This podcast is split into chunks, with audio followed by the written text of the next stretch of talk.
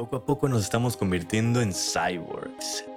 La misión de Travel Hunt es dar a conocer las nuevas tecnologías emergentes, los riesgos y las nuevas dimensiones que podemos explorar con ellas.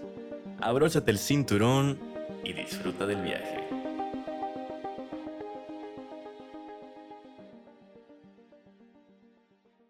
¿Qué onda mis queridos nómadas? Bienvenidos a este nuevo episodio del podcast en el que tenemos a un invitado de honor, se llama Cristian Aragón y es un artista colombiano que hoy nos viene a contar su historia de nómada artista.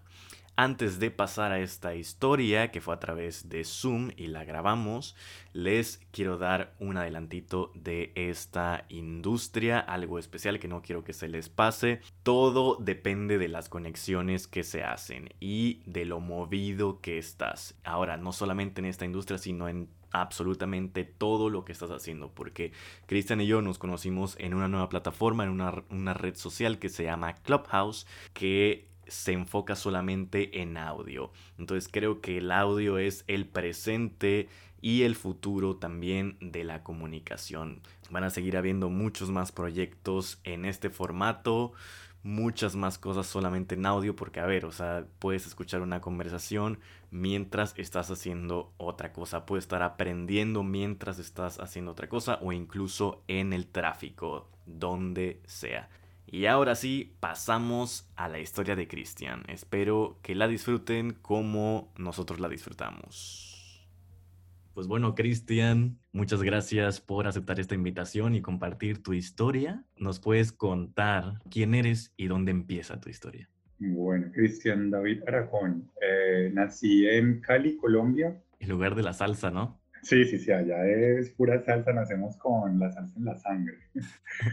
Eh, y crecí sí, escuchando salsa, eh, bailando salsa, viendo cómo toda mi familia sacaba los baffles a la calle cada diciembre y se amanecía bailando y tomando aguardiente caleño, aguardiente del Valle. La primera interacción que tuve con la moda fue trabajando en Sara. Trabajé para Sara en Cali, eh, fue mi primer trabajo. estudiaba comunicación social en la Universidad Autónoma de Occidente y después terminé trabajando en este, como vendedor y como ellos le llaman dependientes, que es como asesor de moda. Y me gustó mucho, pero bueno, por razones personales no pude seguir ahí. Me fui a vivir a Bogotá. Ahí fue cuando empecé justamente con este tema que querías que tocáramos acerca de la migración, de cómo me la paso de un lado para otro con mi mamá. Oye, cuando llegaste a Bogotá, ¿cuántos años tenías? 19 años recién cumplidos. Oh, wow. Pues Súper joven, ¿no? Salí de, salí de casa eh, con una cantidad de sueños y, llego a Bogotá, una ciudad totalmente ajena a la mía, porque Bogotá es fría, la gente es muy diferente a lo que es en Cali, llegar a eh, vivir en una habitación sin colchón, sin nada. Bueno, eso fue una, una odisea, el primer encuentro con la vida real. Después eh, llegó la, la, posibilidad de irme para Argentina y siempre quise estudiar cinematografía, siempre, siempre como que adicto a las películas. Mi abuelo, que en paz descanse, fue, era cinéfilo y el man, nos veíamos dos o tres películas diarias y el tipo le encantaba grabar en cassette de VHS y Betamax de uno a otro muy pirata. Ya tiene unos añitos eso, ¿no? sí, muy, muy, muy 90s. Oye, ¿y te acuerdas cuál, alguna de esas películas como que te hayan marcado? Hay una que me encanta que quiero poder recordar el nombre, em, pero es como que la película que siempre le pedía que me pusiera, que era la historia de un niño o niña, nunca entendí si era niño o niña, porque era un niño que parecía una niña o una niña que parecía niño, y, y eran unos ositos en un bosque y esta niña se pierde y hay una bruja que se convierte en cuervo eh, y siempre he querido, pero no sé cómo se llama esta película. Ok, ok. ¿Esa película es, eh, es anime? No, es, es, es, de personas y creo que se llama Tierra de Gigantes. Tierra de... buscándola. Ok, bueno, la vamos a buscar y ya la compartimos después. Y creo que otra que no me olvido jamás y cada vez que la hago me acuerdo de mi abuelito es porque eh, Titanic. Me acuerdo que era en dos cassettes de VHS y tocaba alquilar uno Ay, Dios mío, es muy chistoso acordarme de esto. Mi abuelo alquila un cassette porque no alquilaban los dos juntos. Siempre como que ibas a la tienda, a la, a la, tienda de alquiler y te decían, tengo la parte 1, la parte 1 la traen tal día. Entonces yo como que, ah, entonces mi abuelo como que listo, tal día vengo por la otra parte. y ese día cuando empezamos a ver Titanic, me acuerdo que me dio un dolor de oído terrible, que todavía recuerdo que lloré todo el día y la única forma de calmarme el dolor fue estar en las piernas de mi abuelito viendo Titanic. Y entonces era como que él ya no lloraba por el dolor del oído, sino que lloraba por el drama de la película. y creo que esa, esa es como la película que más me acuerdo de las que mi abuelito me mostró. O sea, qué padre ahorita que, que lo describes, lo, o sea, me lo imaginé tal cual. Y de hecho, justo recuerdo también en, en los noventas que pasaban, o sea, de, de, ir a alquilar estos VHS, pero que también hubo un tiempo que lo pasaban así en, en Televisa todo el tiempo, Titanic. Me acuerdo que me juntaba con mis primos y la, la vimos como 20 veces. Y bueno, ya que estás en Argentina, ¿qué pasa? Octubre 15 del 2011, día, de, día después de elecciones que realizaron a Cristina, llego yo a Argentina Duré seis meses trabajando en unos hostels ecológicos. Esa experiencia fue súper linda porque conocí gente de todo el mundo. Tengo amigos ahora en Australia, en Brasil, en Canadá, gracias a ese puesto recepcionista que me tocaba también. Recuerdo muy chistoso que trabajaba como recepcionista, pero me tocaba hacer los desayunos. Y entonces, eh, para el desayuno, eran las medialunas y me tocaba a mí hacerlas y siempre se me quemaban. ¿Qué son las medialunas? Las medialunas son como unos croissants, son, son como croissants, pero tienen un poquito de dulcecito que en Argentina eh, los desayunos son dulces, allá les llaman las facturitas. Las facturitas, ah, bueno, nunca lo había escuchado. Eh, de fiesta los 7 de la semana porque me tocaba promover también la noche de Buenos Aires, entonces mm. eh, me iba de fiesta todos los días con los huéspedes, empiezo a estudiar realización audiovisual. Ahí fue ah, como que dije, listo, vamos a, a hacer mi sueño de, cineasta y estuve en la universidad, eh, en la ENERC, Escuela Experimental Nacional de Artes, en la ENERC, que es como decir una escuela muy, es pública, pero entonces entrar es muy complicado porque siempre eh, tú tienes que participar entre 100 personas, haces un pre básico, creo que fue un mes, sí, más o menos un mes, eh, en los que había que ir y las clases eran en una sala de cine y era ver cine todo el tiempo, veíamos Les, eh, Lumières, veíamos pues como todos los inicios del cine. O sea que tú estabas encantado con eso. Eh, algo que me parece inspirador, o sea, en, este, en, en esta parte de tu historia es que dijiste, ok, pues reconozco que esto me gusta, voy a aplicar, ya sabes, aunque hayan muchas personas, porque normalmente los demás te dicen así como, no, pero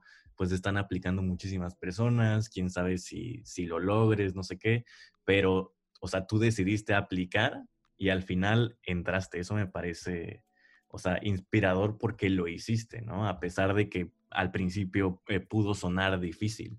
Y bueno, no sé, yo siempre tuve, o sea, esta idea de que el mundo del arte, el mundo de, de, de, la creación, o sea, pues es un mundo muy competido y muy, muy difícil de entrar. Entonces, pues se me hace súper, súper padre que hayas entrado. Gracias, sí, eso fue súper lindo y sabes que también una ciudad audiovisual, o sea, Buenos Aires es una ciudad que tiene cine, música en cada esquina, o sea, tú, yo encontré inspiraciones para todo. Después de esto, hice la dirección creativa para un programa de televisión que si pueden verlo en YouTube se llama Qué Buena Onda TV. Qué Buena Onda TV. Okay. Qué buena onda TV para que lo vean. Es muy experimental. Eh, fue el proyecto final de grado de mi mejor amigo, Maris Nogues, y lo dirige, hace la dirección, y yo le hice la dirección creativa. Eh, y fue súper, súper chévere el proyecto porque imagínate que era eh, de acerca del turismo en, en, Buenos Aires, entonces conocíamos los bares más llamativos, las calles más, más coloridas, eh, hacíamos entrevistas a cineastas, a músicos, entonces eh, fue empaparme de la cultura argentina y ahí fue que me argentinicé, por eso en, por eso en mi, en, mi, en mi biografía pongo como soy artista colombiano, pero yo me hice en Argentina porque en Argentina fue donde yo descubrí el Cristian cineasta, el Cristian adicto a la música, el Cristian rumber, el Cristian su parte oscura, su parte luminosa, o sea, todo lo que creo que soy hoy por hoy, se lo debo a mi experiencia en Buenos Aires. ¿Hay, ¿Notaste alguna diferencia, o sea, de que mm, alguna diferencia entre ciudades? O sea, de que Bogotá es la capital de Colombia y luego llegas a la capital de Argentina. O sea, sí cambió mucho a pesar de que pues es Latinoamérica. Sí, sí cambia bastante. Eh, cuando yo cuando recién llego a Argentina, digamos que los primeros, en los dos primeros años fueron bastante, bastante lindos porque fue descubrirme en una ciudad que solamente eh, leía en revistas o veía en Discovery Channel. Y ya, digamos, como estar en el puente de la mujer, el, caminar en caminito y decir como que, o sea, esto es real, la gente habla diferente. eh, hice mi familia en Buenos Aires. Entonces, creo que la diferencia entre Bogotá y Buenos Aires es abismal, eh, porque son capitales, eh, digamos que dentro de todo son y cosmopolita. Cosmopolita, exacto. El intercambio cultural era mayor que en Bogotá, porque en Bogotá en esa época, cuando yo vivía en el 2009, 2008, 2009 en Bogotá, eh, aún estábamos con esquirlas de, de toda la situación ah, violenta que vivimos en Colombia, entonces no había mucho turismo. Sí, tienes razón, tienes razón. Te entiendo perfecto. Y bueno, también cambia mucho el, el momento de tu vida en el que estás. O sea, porque luego pues llegas a Argentina y llegas a aprender y llegas como apostarle a un sueño. Y eso pues también te cambia a ti, cambia tu experiencia de cómo vives el mundo, ¿no? Ya que, que entras a estudiar eh, cine, o sea, ya que, que, haces este show, que, o sea, que es buena onda TV, que tienes más proyectos, ¿cómo es que logras juntar el fashion con la fotografía o, o con, con, la cámara, pues? Eso fue como un cambio abrupto en mi vida porque yo eh, después de estar encaminado en el cine, un día una amiga de Bogotá, pero vivía en Buenos Aires, entonces nos conocimos en Buenos Aires, hicimos una súper linda amistad. Ella es una fotógrafa, Nikki Fix, ahora está en Tenerife, España. ¿Cómo dijiste que se llama? Nikki Fix. Nikki Fix, ok. Fue eh, como la llave para que yo entrara en este mundo del estilismo, porque ella me dice, ya se fue a vivir a Bolivia, a La Paz, fotógrafa impecable de iluminación que maneja ella, me le quito el sombrero. Y entonces me dice como que, Cris, eh, hazte un curso de estilismo de moda y producción de moda y te vienes a Bolivia a trabajar conmigo. Y yo, ¿en serio? Entonces, digo, bueno, vamos a ver qué onda. Yo, obviamente, pues la moda siempre. Yo ya había hecho estilismo una vez para una amiga que estudia fotografía en Buenos Aires, pero yo nunca lo había visto como una carrera porque en sí el estilismo no existía en Latinoamérica. Eh, estuve haciendo, digamos, como que ahí haciendo presencia, haciendo un poquito como de reportaje también para, para en esa época trabajaba para eh, asistencia para el Clarín, es un, es un, periódico de Argentina. Yo no puedo esperar a que me den las herramientas, sino que yo las, yo las encuentro antes de que me las estén poniendo en la mesa. Entonces, por ejemplo, yo me acuerdo que contactaba marcas de ropa y le decía como que, hola, soy el asistente de Adrián Paguete y yo me hacía pasar por el asistente de mi profesor.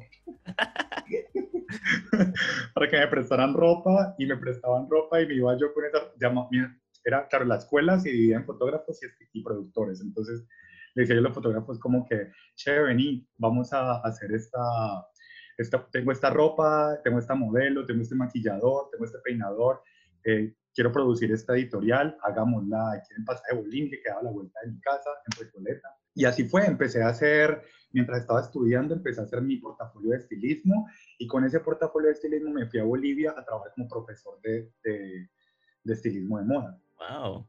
Qué padre, Oye, eso es súper importante lo que vas a mencionar. Cuando las personas dicen, oye, es que tienes que ser movido en esta industria, creo que es justo lo que acabas de, de describir. Ya sabes, como de juntar los elementos, de mandar el mensaje, eh, ¿cómo se dice? Reach out a las personas, o sea, como de... Eh, Alcanzarlas. Alcanzar a las personas, exacto. Wow. Y en Bolivia, no, la pasé de maravilla. Para mí La Paz, Cochabamba, es una de mis ciudades favoritas en el mundo. estuvimos los dos, Nikki y yo, ella siendo eh, como profesora de fotografía, yo como profesor de producción de moda. Y después de eso, y regreso a Argentina y en Argentina mi mejor amigo Paris, con el que había hecho Qué Buena Onda TV, eh, se, se, enamora de un alemán y terminamos eh, los tres siendo súper amigos. Ellos estaban quedando en mi casa mientras yo vivía en Bolivia. París vivía con Félix en mi casa en, en, Buenos Aires, entonces se creó como una, una, linda relación. Y cuando regreso yo me dicen como que vámonos el próximo año a, a, a Europa a pasear. Y yo dije, pues es un sueño que yo he tenido toda mi vida. Yo había estudiado alemán en Buenos Aires como un semestre porque siempre tuve en la cabeza Berlín, Berlín, Berlín, Berlín, no sé por qué razón. Te llamaba la ciudad. Eh, pero loquísimo, era como que yo decía, no sé por qué, bueno, otra vida, ¿qué fue lo que sucedió? Que esa cosa me llama tanto Alemania. Y, y bueno, justamente era pues Félix, eh, que es de Chemnitz, pero vive en Leipzig y de ahí yo decido entregar mi apartamento. La situación en Argentina empezó a estar muy, muy pesada por, por el cambio de presidencia hacia Macri. Entonces dije, listo, Félix me regala una cámara, una Nikon 5200 eh, con dos lentes, una de 50 milímetros y, otro, y un teleobjetivo. Yo no tenía idea, yo sabía un poquito de fotografía porque en la universidad habíamos estudiado fotografía análoga, eh, pero yo no era fotógrafo, o sea, y con esta cámara me fui yo a Colombia y llego a Colombia, eh, empecé a utilizar la cámara yo mismo haciendo fotos así como para ver qué pasaba. Y un día en el Cali, en el Cali Expo Show, que es el Fashion Week de Cali, eh, me llevó esa cámara y me dieron la credencial de fotógrafo. Y yo soy fotógrafo. Y me fui con esa cámara y empecé a hacer fotografías en backstage, fotografías en pasarela, las subí a mi Instagram y la gente tuvo súper buena respuesta, les encantaron las fotografías. Para mí poder transmitirle eh, mi conocimiento a los jóvenes eh, o personas que tienen como esa, sed de, aprender y de, y explorar el mundo y yo decirles es posible, porque yo también la tuve y también la tengo todavía y sigo llenándola aquí coincido contigo, o sea, en, estos dos puntos. O sea, primero se me hace interesante cómo eh, es que agarras la cámara, pero pues es para retratar algo que te gusta. Y creo que me imagino, porque pues así es como lo pensaría yo, ya estás familiarizado con, con todos estos conceptos de fashion, pues se vuelve un poquito más fácil retratarlos, ¿no? O sea, ya lo que tienes que aprender solo es lo técnico porque es una cámara análoga. Pero no sé, creo que la composición se vuelve un poquito más fácil. No sé si estoy en lo correcto o no, y bueno, lo segundo es de enseñar, no manches. O sea, eso es algo que me llena. Que este, este también es uno, o sea, una de las razones por la que me gusta compartir la información con los demás, es una de las razones por la que tú y yo estamos hablando y que creo, creo mucho en las conexiones, no en, no en las casualidades, pero sí en que cuando sientes que la otra persona comparte tus mismos ideales, o sea, ya es que, que se siente la misma vibra, conectas y cosas súper, súper padres pasan. Sí, es muy lindo eso, y poder entender que, que estamos en, en, una constelación y, y, cuando vibramos de la misma, eh, cuando tenemos, vibramos del, con la misma energía, eh, resonamos, brillamos juntos. Exacto. Entonces, sí es muy lindo. Sabes que concuerdo con lo que dices porque yo siento que la vida como tal es de pasos y, todo lo que uno hace le sirve para algo. Y cuando yo elijo irme a este Expo Show con la cámara, claro, yo ya sabía dirigir una modelo, yo ya sabía eh, qué había que hacer con la ropa, digamos, yo ahora, gracias a, ahora, gracias a, esto, eh, cuando yo hago fotografía, yo hago la producción, entonces yo elijo la modelo, elijo el maquillaje, el peinado, ya digamos como que hago todo el, el, concepto y el argumento y después hago yo la fotografía, porque claro, también en parte siento que yo me, cuando llego a Cali, después de, de ya tener la cámara y todo esto, yo doy con fotógrafos muy buenos en Cali, los mejores fotógrafos de Cali, trabajé con ellos, yo les hice estilismo, les hice producción de moda, pero yo sentía que, que mi trabajo siempre quedaba en un nivel que yo no, no quedaba 100% satisfecho. Entonces me dije, Cris, si tú no quedas satisfecho porque falta algo en la fotografía, entonces hazla tú. Y dije, pues sí, una amiga de Argentina, Ángela Moreno, me dijo, yo, eh, me, decía, me encanta lo que haces en estilo y producción de moda, pero estás produciendo cosas una, una barraquera. Haces una producción súper cool, pero luego otros fotógrafos no lograban captar eso. ¿A, eso te refieres? Exacto, tal cual. No lograban como dar con él, claro, porque las miradas tal vez a veces no conectaban. Sin embargo, son productos divinos. Yo cuando muestro las producciones que hice en Cali, que todas están en revistas, que esa es otra cosa eh, cuando yo produzco, yo produzco con el fin de, de, mostrarle al mundo lo que, mi, lo que mi equipo hace. Para mí, como director de arte, eh, mi pasión es unir talentos en, en, todos los ámbitos, en maquillaje, peinado, eh, estilismo, fotografía. Cuando, cuando logro contar con esas personas y lo que decías tú hace un momento, el poder, digamos, intercambiar energía y, y, conectar, es lo que es la razón por la cual yo sigo haciendo esto ya después que regresa a Colombia, y creo que ya nos estamos acercando como a la actualidad, ¿no? Que sí, ya estamos ¿Qué, ¿Qué, pasó ahí? ¿De qué te das cuenta? ¿Qué, o sea, ¿qué es lo que te lleva a dar el siguiente paso? Claro, un cambio brutal. Imagínate que uno viviendo tantos años por fuera, las amistades cambian, uno cambia, eh, mi familia cambió también porque mi hermana ya con hija.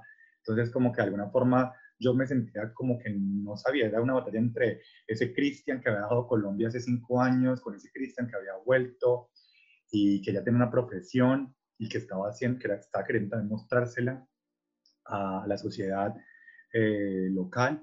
De ahí fue cuando me vine de paseo a, Europa. En ese paseo estuve en España con París y con Félix. Fue solamente viaje a España. Cuando ya llego a Alemania, me quedo en Berlín 15 días, cumplí mi sueño, yo lloré apenas pisé Berlín de la felicidad de estar ahí. Qué padre. Sueño realidad. e hice dos producciones, Berliner Circus, que está eh, ahora eh, impresa en Elegant Magazine, que es una revista de Edimburgo, y la otra es Madame Levita, que es una historia muy linda, que es una de mis producciones, las cuales yo le tengo mucho cariño porque tiene mi sello como en todo, o sea, hice el estilismo, hice la producción y es la historia de un chico, que, de una chica que vive en el cuerpo de un chico, entonces se viste como chica, pero sigue con su bigote y todo porque eh, físicamente es un, es un hombre.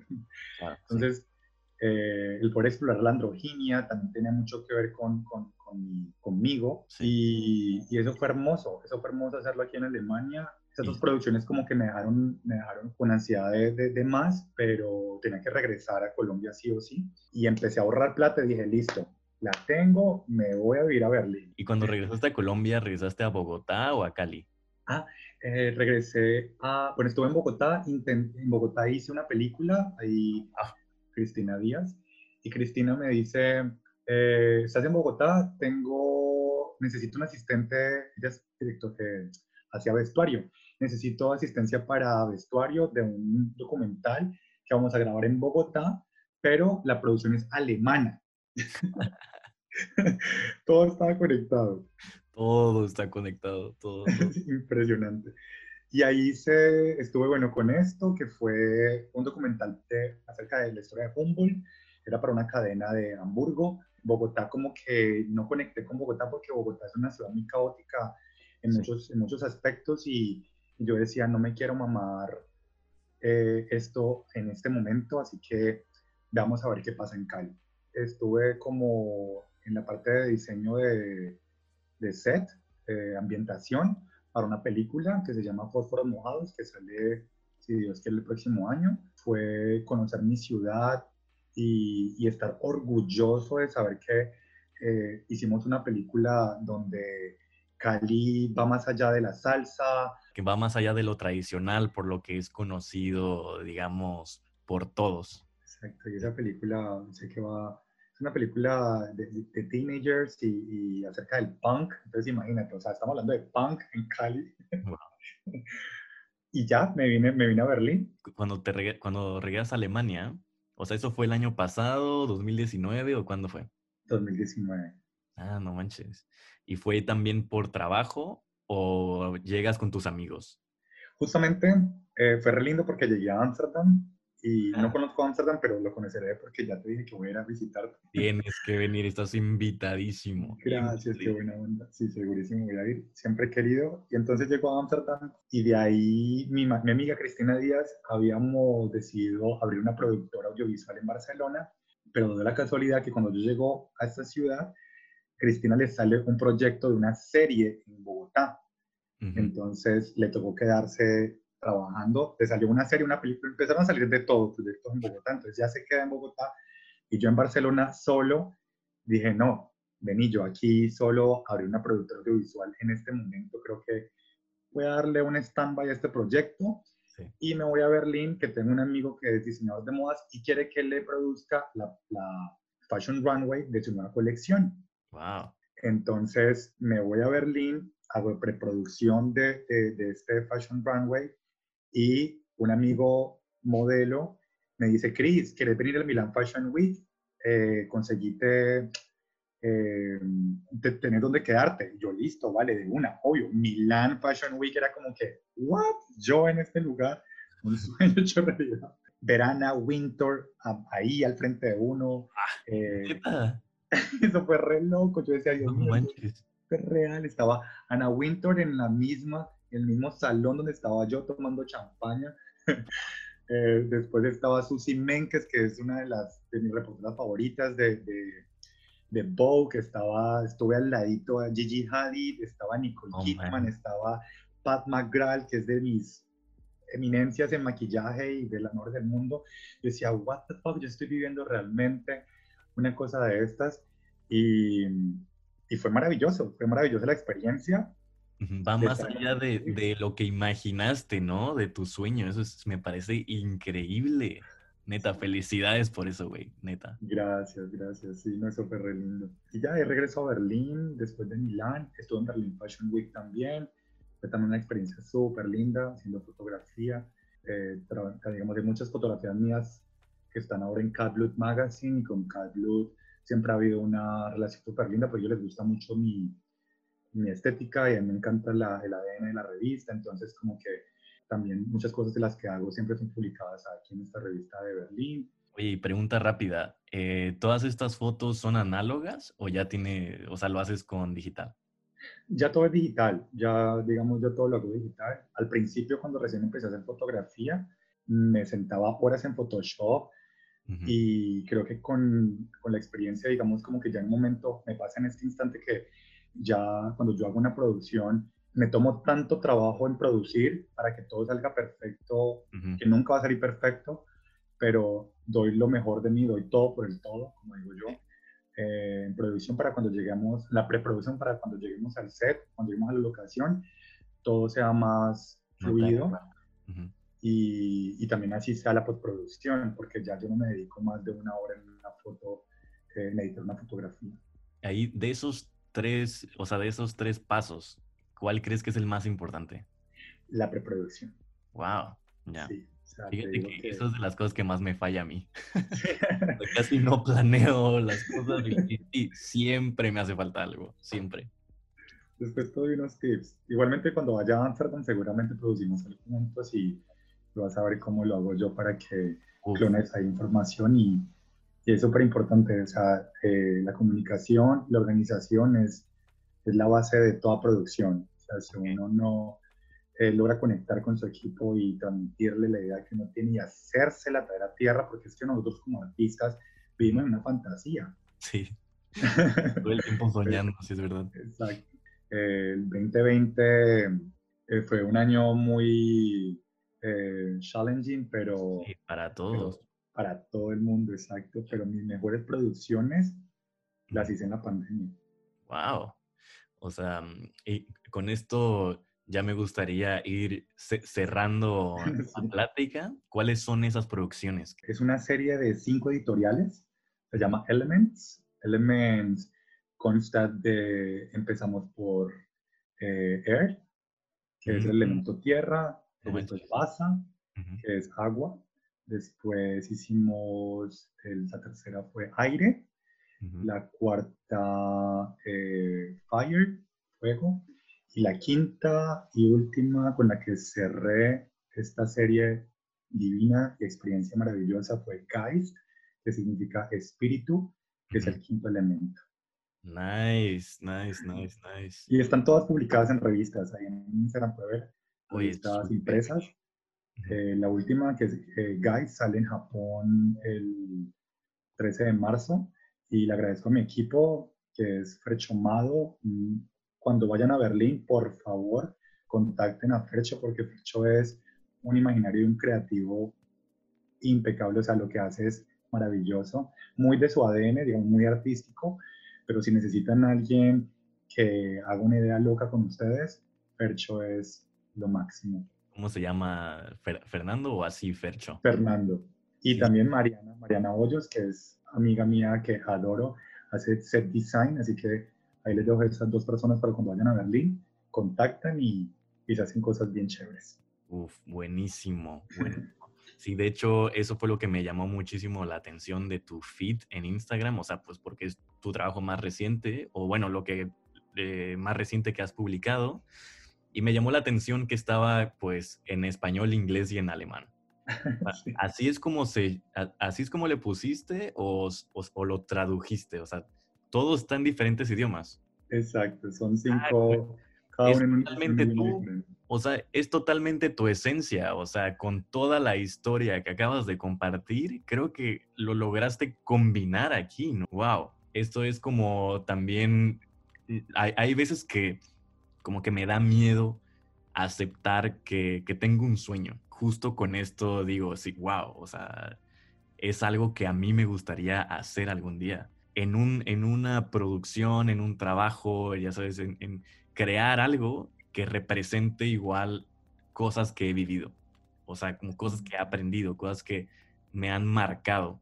Y creo que, o sea, a mí me parece súper inspirador. Fue lo primero que vi, creo que fue lo primero que te dije después de, esa, después de que te escuché en Clubhouse. O sea, dije, tengo que conocerlo, ya sabes, porque me, me, parece, me identifiqué mucho con tu trabajo. Muchísimo. Gracias, gracias Enrique. Yo, yo te invito a ti y a todos los, los eh, ¿cómo se dice? Escuchantes, no, eh, podcast. eliminen el, el, el, herida, o sea, nosotros, eh, si, si, tú realmente tienes en este momento algo en mente o algo que sientes, porque es que es muy diferente cuando nosotros ya tenemos ese sentimiento en el corazón de hacer algo, eh, actuar, o sea, hoy, hoy es la mejor oportunidad para empezar ese proyecto que tienes en tu corazón. Entonces, eh, basta con empezar ya sea escribiendo, contactando. Ya aquí tú conmigo ya diste un gran paso porque ten por seguro que si tú necesitas dato o cualquier cosa, ya yo te voy a decir, esto es lo que debes hacer, lo que yo te aconsejo que hagas. Eh, entonces no hay que dejar las cosas para el futuro, sino que hoy es el mejor momento para decir, quiero hacerlo, lo estoy haciendo. Wow, wow super powerful, man. Güey, neta, gracias por, gracias por, eso, o sea, por, también por ofrecer tu, tu guía, que en este momento, no manches, es como después de tener esta conversación, me cargo de energía. O sea, me transmites tu energía y estas ganas de, pues, de seguir adelante, de seguir conociendo, de seguir tratando de hacer lo que está dentro de tu espíritu, dentro del heist. Bueno, ya ahorita lo estoy pronunciando muy Dutch, creo. Muy Dutch. Geist. en Deutsch. Geist.